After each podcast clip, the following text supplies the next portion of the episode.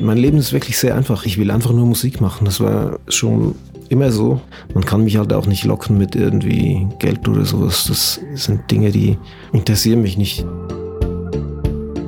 Die Sucht zu sehen. Der Griesebach Podcast.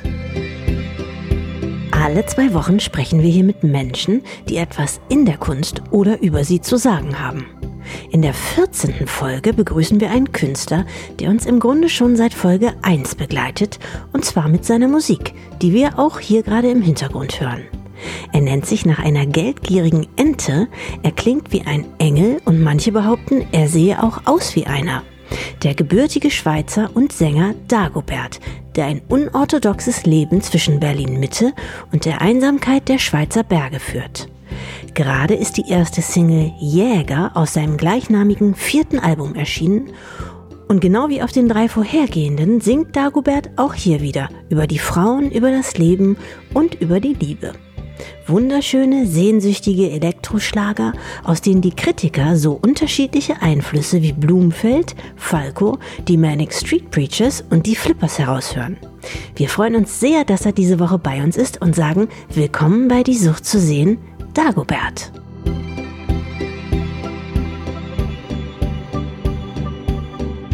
Lieber Dagobert, wir möchten diese Woche mit dir sprechen, weil wir das schon lange vorhatten. Du bist einer unserer Lieblingskünstler und hast die fantastische Titelmelodie hier für diesen Podcast komponiert. Nun ist es aber gar nicht so einfach, dich zu erwischen, denn die letzten Monate hast du damit verbracht, dein neues Album zu schreiben und aufzunehmen. Aber jetzt ist es fertig, richtig? Äh, ja, hallo und äh, vielen Dank für die Einladung erstmal. Es stimmt, ich habe ein neues Album gemacht. Es kommt nächsten Monat erst, am 29. Januar. Das heißt so wie ich, Jäger. Ich habe das in Schweizer Bergen aufgenommen. Irgendwann in dieser Corona-Zeit, als die losging, da hat mir ein mir immer noch unbekannter, aber offensichtlich sehr großzügiger netter Mensch so ein Häuschen zur Verfügung gestellt in den Schweizer Bergen. Und da bin ich dann hingegangen und war zum ersten Mal seit ewigen Zeiten wieder mal einfach ein paar Monate allein in der Natur und bin in den richtigen Schaffensrausch gekommen und habe dann ganz viele Songs geschrieben. Und als es dann wieder möglich war, hat mein Produzent vom letzten Album, Konrad Bettcher, mich einfach mal besucht, um zu gucken, ich, was ich so mache. Und dann hatten wir ein paar schöne Tage und dann hat er sich meine Demos angehört und wollte dann unbedingt gleich alles aufnehmen. Und dann ist er ein paar Monate geblieben und wir haben ganz viel Musik aufgenommen und ganz viele Gäste eingeladen, immer wieder, die mal hier Musiker, die irgendwie ein Instrument eingespielt haben. Es war so ein offenes Haus und es war eine richtig schöne Zeit, richtig gut. Ich muss noch einmal fragen, du wohnst gerade in einem Haus, dessen Besitzer du gar nicht kennst? ja, also eigentlich ist es ja mein ganzes Leben irgendwie so. Ich hatte, ich hatte noch nie eine eigene Wohnung oder irgendwie einen Job oder sowas. Das passiert immer irgendwie. Ich komme immer irgendwo unter und dann lebe ich da für eine Weile und wenn es nicht mehr geht, dann ziehe ich weiter. Und so ist es jetzt auch, aber so, so gut wie jetzt habe ich vielleicht noch gar nicht gewohnt. Das ist richtig schön. Okay, wir wollen dich heute auch den Menschen ein bisschen vorstellen, die dich und deine Musik noch nicht kennen. Du kommst gebürtig aus einem kleinen Kaff zwischen Bern und Zürich. Du singst auf Deutsch und machst Musik seit du 20 bist. Du hast eigentlich noch nie irgendwas anderes gemacht, richtig? Ja, das stimmt. Ich habe mit 19 Abitur gemacht und dann hatte ich eine, ich sage mal, zweijährige Findungsphase. Und dann habe ich entschieden, dass ich Musiker werde und dabei ist es geblieben. Es ist auch, ich glaube, wirklich nicht möglich, dass ich dann irgendwann nochmal was ändern könnte das ist so die, die einzige Beschäftigung, die mich so erfüllt und die, die mich wirklich interessiert. Und das ist einfach genau das, was ich jeden Tag mache. Und damit geht's mir sehr gut. Du hast dich damals bereits in einer kleinen Berghütte einquartiert und dort komplett spartanisch und von Menschen isoliert gelebt. Und ernährt hast du dich nur von Reis. Stimmt das? Ja, das war schon sehr viel extremer als jetzt. Also jetzt habe ich, bin ich zwar auch wieder in Bergen, aber es ist eine ganz andere Situation. Damals war ich so jung, von, als ich 22 war, ist der Großvater von meinem Schwager gestorben und hat dieses leere Haus hinterlassen. Und das habe ich dann fünf Jahre besetzt. Und in der Zeit hatte ich auch noch kein soziales Umfeld, keine Freunde oder sowas. Deswegen gab es auch niemanden, der mich in den fünf Jahren vermisst hätte. Hin und wieder habe ich mich bei der Familie gemeldet, das schon. Aber ich war da wirklich sehr allein und sehr abgeschieden habe ich auch gelebt und Geld hatte ich auch nicht. Ich habe sehr sparsam gelebt und da bin ich dann so richtig zum Musiker geworden. Da habe ich ähm, einfach ohne Ende Songs geschrieben. Und ja, die ersten zwei Alben sind auch hauptsächlich aus dieser Zeit. Du machst irgendwie, so wirkt es zumindest von außen, nicht dasselbe mit deinen Anlagen wie die meisten anderen Menschen. Zum einen hast du eine unfassbar gute Stimme. Zum anderen siehst du auffallend hübsch aus. Du wusstest schon früh, dass du auf der Bühne stehen würdest oder wolltest, hast aber nie daran gedacht, Model zu werden oder dich von irgendwelchen Plattenfirmenmenschen zum Mädchenstar aufbauen zu lassen. Oder doch? Also du hast jetzt ganz viele nette Sachen gesagt. Ich weiß nicht, ob das alle so sehen. Mein Leben ist wirklich sehr einfach. Ich will einfach nur Musik machen. Das war schon immer so, oder seit ich ein freier Mensch bin, seit ich die, die Bürgerpflichten hinter mir gelassen habe. Und diese ganzen anderen Möglichkeiten, die es gibt, die, die haben mich auch nie wirklich interessiert. Deswegen kam es auch eigentlich nie dazu. Man kann mich halt auch nicht locken mit irgendwie Geld oder sowas. Das sind Dinge, die interessieren mich nicht. Ich bin einfach sehr daran interessiert, Musik zu schreiben und ja, da hänge ich mein ganzes Leben rein und das ist meine Beschäftigung, das mache ich die ganze Zeit. Aber ich glaube auch nicht, dass ich dafür geeignet wäre, irgendein, ähm, ja, was hast du gesagt? Model oder Mädchenstar? Nee, ich glaube, das, das können andere besser. Also nach mehreren Jahren dieser Einsiedelei bist du mit deinen frisch geschriebenen Songs im Gepäck und ohne einen Pfennig Geld in der Tasche nach Berlin gekommen. Hast damals schon bei irgendwelchen gütigen Menschen übernachten dürfen und bist tagsüber in einem Spitzenhemd und einem altmodischen Frack und mit deinem Synthesizer auf die Straße gegangen, um Musik zu machen, richtig? Nee, das stimmt nicht. Also ich war nie Straßenmusiker, das habe ich nie gemacht. Ich habe mir ein bisschen Geld gepumpt von meinen Eltern und bin damit nach Berlin gezogen oder geflogen, ohne einen Plan zu haben. Und dann hatte ich das Glück, dass ich da an Tag eins in so einem Café gelandet bin, wo ich auch wohnen durfte. Aber Musik habe ich nie auf der Straße gemacht, so wie man das ja in Berlin oft sieht, sondern ich habe das da in dem Hinterzimmer von diesem Café, habe ich dann weiter Songs geschrieben und gebastelt und ich habe auch in dem Café mein allererstes Konzert gespielt. Und das hat dann so, ja, so schöne Reaktionen hervorgerufen, dass mir klar war, dass das jetzt auch äh, eine Sache ist, die ich in Zukunft gerne machen würde. Ich habe früher ganz lange Musik geschrieben und aufgenommen, einfach nur für mich selbst, weil ich das gerne mache und ich hatte nie das Bedürfnis, das überhaupt irgendwem zu zeigen. Und als ich dann gemerkt habe, dass es doch auch Interesse gibt an der Musik und das Teilen ja vielleicht auch mal eine schöne Option wäre, also veröffentlichen und Konzerte spielen, dann habe ich das mal ausprobiert und das ist, äh, das war eine schöne Erfahrung, aber es war nie der Antrieb oder der Grund, warum ich das alles überhaupt mache. Es war einfach noch so ein Bonus auf eine Art. Deine ersten Lieder, so haben das zumindest die Kritiker beschrieben, klangen ein bisschen nach Sinti-Schlager und auch ein bisschen nach Sphärenmusik. Die Texte hingegen waren unmissverständlicher. Man könnte auch sagen, treuherzig. Sie handelten nämlich von der Liebe, von Frauen, von Träumen, unerfüllten Sehnsüchten. So viel Eindeutigkeit sind viele Menschen heute vielleicht gar nicht mehr so gewöhnt. Oder wie waren im obercoolen Berlin die ersten Reaktionen auf dich? Ja, so die allererste Reaktion, die habe ich quasi vorhin schon beschrieben. Das war dieses Konzert in diesem Café. Das war, das werde ich sicher nie vergessen. Da, es hat sich, bevor ich da gespielt habe, ein bisschen rumgesprochen, dass da so ein Typ wohnt, der Musik macht, aber niemand wusste wirklich, was sie erwartet. Und das war schon sehr schön, dass ich da diese Gefühle, die, die ich ja in meine Songs investiere, da einfach komplett ins Publikum übergeschwappt sind und Mädchen geweint haben und, und so. Das war schon eine schöne Erfahrung. Ja. Aber ähm, was hast du eigentlich gesagt? Also nix obercool, ja. Die, die Menschen haben gleich verstanden. Ach so, ja, da gibt es diesen Unterschied zwischen Konzerten live. Hm. Verstehen die Leute meistens sofort, was ich da mache. Aber wenn man sich das einfach nur so anhört im, im Radio oder irgendwo, dann, ja, das, dann ist es schwer einzuordnen, weil ich natürlich nicht Musik in einer bestimmten Tradition mache und ja, man weiß nicht genau, was ist das jetzt. das ist bis heute eigentlich so. Ich, diese Nische, die ich da angefangen habe, die ist noch nicht viel größer geworden. Viele Leute wundern sich immer noch und wissen nicht genau, was sie damit anfangen sollen. Wie beschreibst du sie denn? Ja, das ist so ein bisschen die Krux an der Sache. Ich habe mir ist es selber noch nie wirklich gelungen zu beschreiben, was ich eigentlich mache, weil ich weil es mir persönlich auch ein bisschen egal ist, das zu beschreiben, weil es wirklich nur um Gefühle geht, die ich da ähm, transportieren will wenn ich die in, in eine Form gebracht habe, so dass ich die selber dann von außen genießen kann, dann bin ich erstmal zufrieden damit. Und dann denke ich auch, wenn ich das kann, dann müssen es ja irgendwie ein paar andere auch können. Aber ja, so gut funktioniert es jetzt noch nicht. Es ist aber auch nicht so meine oberste Priorität, dass jetzt möglichst viele Leute zu erreichen. Das sicher nicht. Ich, ich denke schon, dass es möglich wäre, noch viel mehr Leute zu erreichen, als jetzt der Fall ist. Aber dazu muss man ja auch irgendwie so ein bisschen wirtschaftlich handeln und denken. Und das wiederum ist eine Sache, die mir gar nicht liegt. Also wirklich unglaublich schlecht bin ich darin. Du heißt ja im wahren Leben Lukas Jäger. Psst. Äh, oh, das wollen, wollen wir nicht sagen. Nein, nein, nein, natürlich. Sieht man ja auch in Wikipedia, ja. Und du, du, dein Album heißt ja auch Jäger. Stimmt. Als Sänger aber nennst du dich Dagobert nach Donald Ducks geldgierigen Onkel.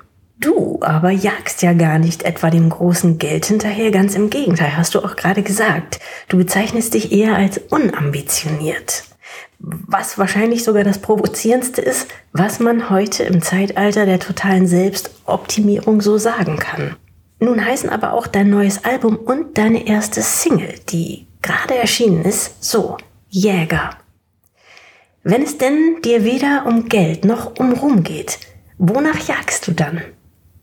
Ja, ganz einfache Antwort nach Musik. Das ist wirklich so mein Ziel im Leben, meine Beschäftigung, meine Be Bestimmung, wenn man es so ein bisschen schöner formulieren will. Das ist wirklich alles, was mich interessiert. Das klingt banal und es klingt hart und vielleicht ein bisschen stumpf, aber es ist, es ist schon eigentlich genauso. Diese Musik ordne ich alles unter. Ich kann auch Künstler eigentlich nicht so wirklich ernst nehmen, die nicht mindestens ihr eigenes Leben da in die Sache reinhängen, weil was für einen Wert kann die Kunst dann sonst auch haben. Zu meinem Klarnamen, den benutzt eigentlich nur noch die Polizei. Ja, oder die Behörden halt. Da habe ich wirklich schon vor 20 Jahren oder so damit äh, aufgehört. Und diese, diese Ente mit dem vielen Geld, die, die hat mich immer fasziniert. Ist natürlich, also nicht, Geld ist mir wirklich egal, unglaublich egal. Aber so die, einfach die Art und Weise, sich so festzulegen, dass man sein Leben auf eine Karte setzt, das hat mir immer sehr gut gefallen. Außerdem hat er auch einen lustigen Stil, so mit seinen Gamaschen und seinen Zylinder und so. Einfach ein witziger Typ. Und das Album, das heißt Jäger, ja, das habe ich nach meiner Familie benannt, weil ich bei diesem Album so lyrisch inhaltlich die, die ganze Sache recht locker angegangen bin und auch mal über meine Familie überhaupt ein Lied schreiben konnte, was mir früher wahrscheinlich nicht gelungen wäre. Da habe ich, war ich sehr auf Liebeslieder abonniert. Aber meine Herkunft, meine Familie, meine Eltern und so, das sind schon Sachen, die mich, äh, das heißt Sachen, die, die haben mich schon extrem geprägt. Ich bin ja, also ich bin so wegen ihnen und so, so geht's uns ja allen. Und dass ich das mal so in eine musikalische Form bringen konnte, das macht mich selber sehr froh. Mhm. Die Musik auf deinen ersten drei Alben war oft sehr, sehr traurig. Und nun aber auf deinem vierten Album ist sie das gar nicht mehr so. Die Schwermut ist Tempo und dem Hymnischen gewichen. Statt schwermütigen Balladen hören wir sehr coole, humorvolle deutsche Popsongs. Kann man vom Werk auf den Künstler schließen? Macht das Sinn? Oder sprich, ist das gerade eine gute Phase in deinem Leben? Und wenn ja, was macht sie dazu? Also ich habe eine wahnsinnig gute Phase gerade. Das ist wirklich, ich habe einfach wieder mal den Kopf freigekriegt nach zehn Jahren Großstadt. Ich habe wirklich nie länger als ja, ein paar Tage wahrscheinlich die Stadt Berlin verlassen bis jetzt. Und ich bin auch so ein, ein richtiger Stadtmensch, ein normaler Mensch geworden, ein Stück weit, der normale Ideen hatte und dem es viel schwerer gefallen ist, einfach wieder aus sich heraus zu schöpfen und kreativ zu werden.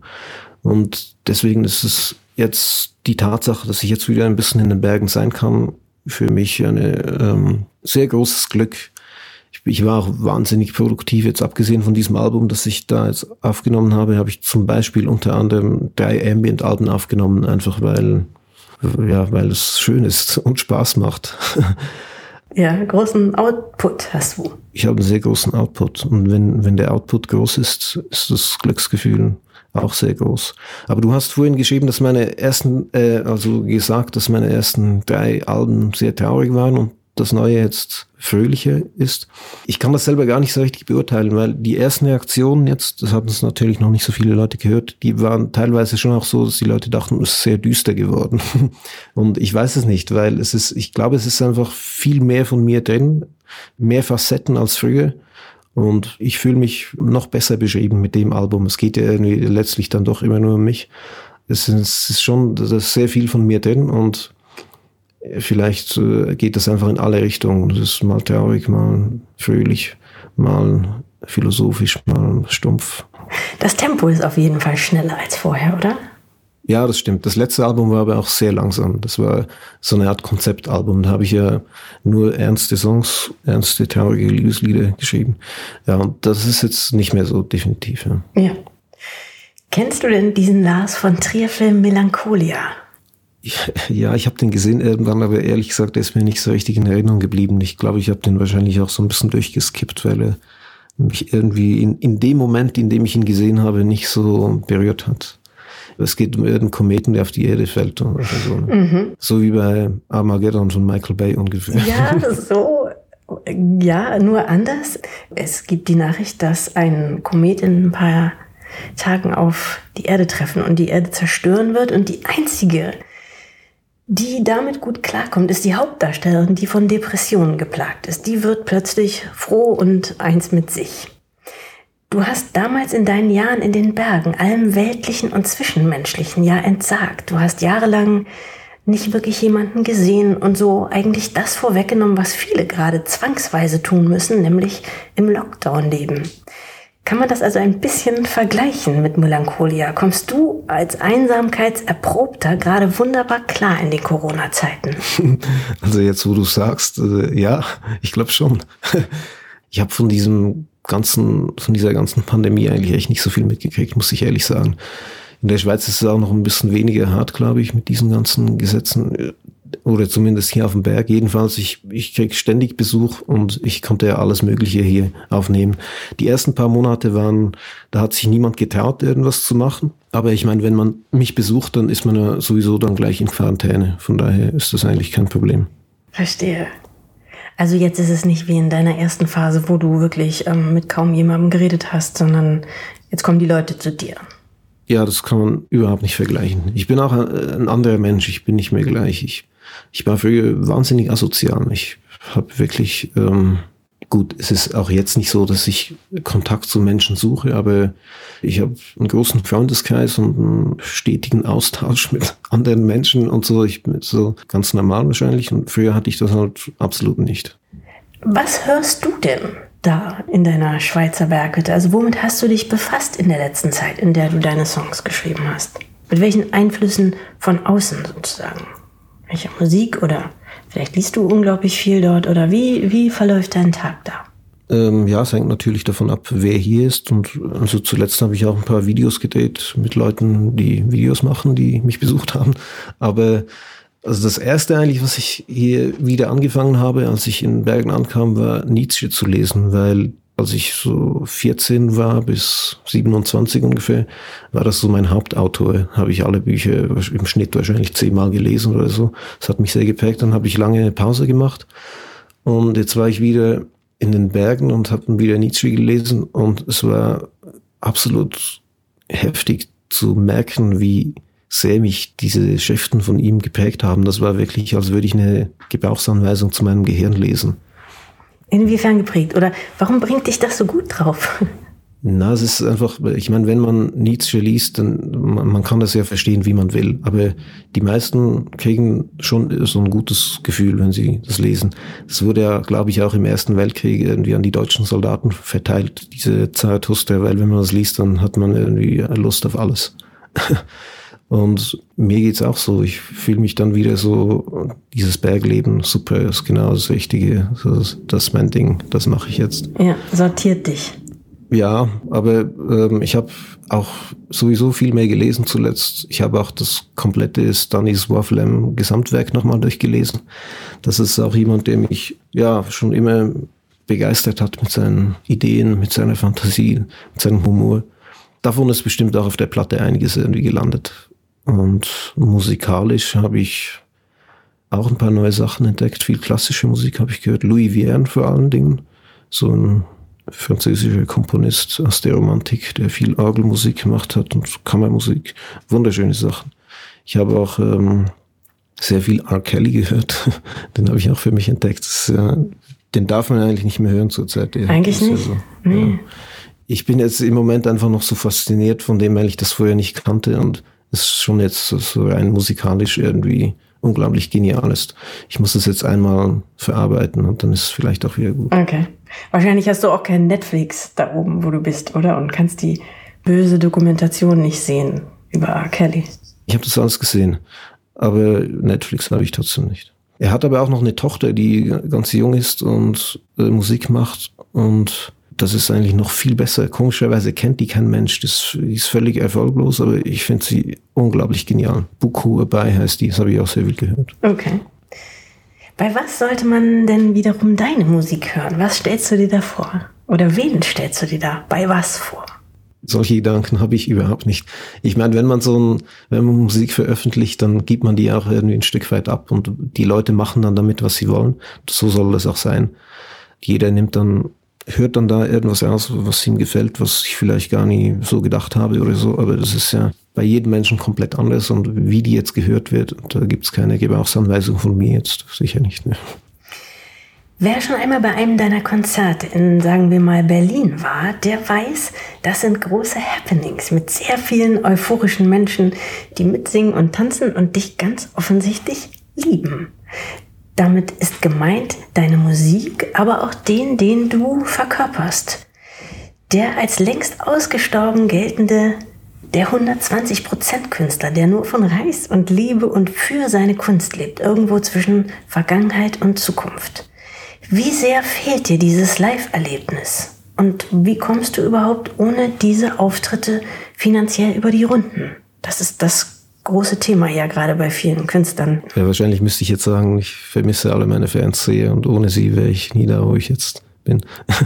Aber nein, äh, ich habe immer gerne live gespielt. Ich werde auch wieder live spielen. Ich mache das sehr gerne. Aber ich vermisse das überhaupt nicht. Das ist mir, also ich könnte auch komplett darauf verzichten. Das war, wie gesagt, niemals der Grund, warum ich Musik mache. So, wenn ich das Zeug live spiele, dann kann man das in dem Moment mit Menschen teilen und dadurch wird es vielleicht noch ein bisschen größer und das ist, sind schöne Momente.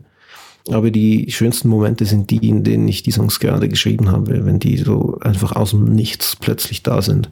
Das ist so, das überwältigt mich, mich immer wieder komplett. Dafür lebe ich quasi. Das ist so das, das Beste, was man erleben kann, finde ich. Der Rest ist nur Bonus, dass jemand anderes es hört und auch mag. Und ja, klar, das ist, das ist eine schöne Sache, aber darum geht's erstmal nicht. Ne? Und wie komme ich finanziell über die Runden? Ja, ich weiß auch nicht. Ich bin so glücklich, dass ich so ein Leben leben kann, wo immer wieder eine Tür aufgeht und ich irgendwo wohnen kann und alles, was ich brauche, ergibt sich irgendwie. Das ist absolut schön. Ich, ich lebe so ein bisschen wie die Raben auf dem Feld in der Bibel. Sie haben weder, weder Speicher noch Kammer und Gott ernährt sie doch. Verstehe. Wie wird dein Leben denn weitergehen, so die nächsten Wochen und Monate? Was hast du vor? Also vielleicht sterbe ich gleich und es geht überhaupt nicht weiter. Das ist eine Möglichkeit. Ansonsten würde ich jetzt mal so langsam das nächste Live-Set vorbereiten. Da habe ich so neue Ideen und das muss man ein bisschen proben und sowas. Das ich werde jetzt nicht sofort wieder ein Album schreiben, eher noch ein paar Ambient-Alben dazwischen machen.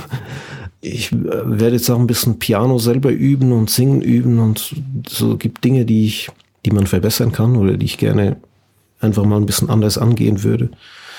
Und ähm, ja, dann gibt's dann doch hoffentlich bald wieder Konzerte. Das mache ich ja schon auch gern. Aber ich war jetzt einfach so wahnsinnig produktiv im, im Schreiben und Aufnehmen, dass die Phase jetzt eigentlich auch mal gerade abgeschlossen ist. ich habe jetzt auch neuerdings kein Management mehr und kein Label mehr und mache ganz viele so organisatorische Arbeiten. Das ähm, ist auch was Neues für mich, was ich jetzt nicht unbedingt gern mache, aber ich wollte es einfach mal gemacht haben. Alles allein. Es ist auch nicht so wahnsinnig kompliziert auf dem Level, auf dem ich das mache. Aber das wird mich auch die nächsten äh, Wochen sicher noch sehr beschäftigen. Vielleicht noch eine Frage zu deiner Stimme. Warum ist deine Stimme so, wie sie ist? Ist das gelernt? Hast du Unterricht gehabt? Man hört sie ja leider nicht in unserem Intro, aber sie ist wirklich something. Ich weiß nicht, ich, vielleicht bist das nur du, der das irgendwie gefällt. Ich habe jetzt nie gedacht, dass ich eine spezielle Stimme habe, ehrlich gesagt. Außerdem bin ich jetzt rein technisch gesehen auch ein, wirklich kein guter Sänger. Aber ich mag es ja auch, wenn ich singe. Ich mache das gern und ich, ich höre mir auch gerne zu, ehrlich gesagt. Und wenn es noch ein paar andere gibt, denen es auch so geht, ist doch schön, aber ich sehe da jetzt äh, überhaupt nichts Außergewöhnliches daran. Dagobert, wir freuen uns jetzt erstmal an deiner wirklich fantastischen neuen Single. Jäger heißt sie. Danke. Die läuft hier schon rauf und runter. Das Album erscheint wann? Am 29. Januar. Dafür wünschen wir dir alles Gute und auch sonst wünschen wir dir alles Gute. Danke, lieber Dagobert. Ich, ich euch auch. Danke für das schöne Gespräch. Ich danke. Das war die Folge 14 von Die Sucht zu sehen. Alle zwei Wochen neu auf griesebach.com, Spotify, iTunes und überall, wo es Podcasts gibt. Wir freuen uns schon auf den nächsten Gast und auf Sie in zwei Wochen.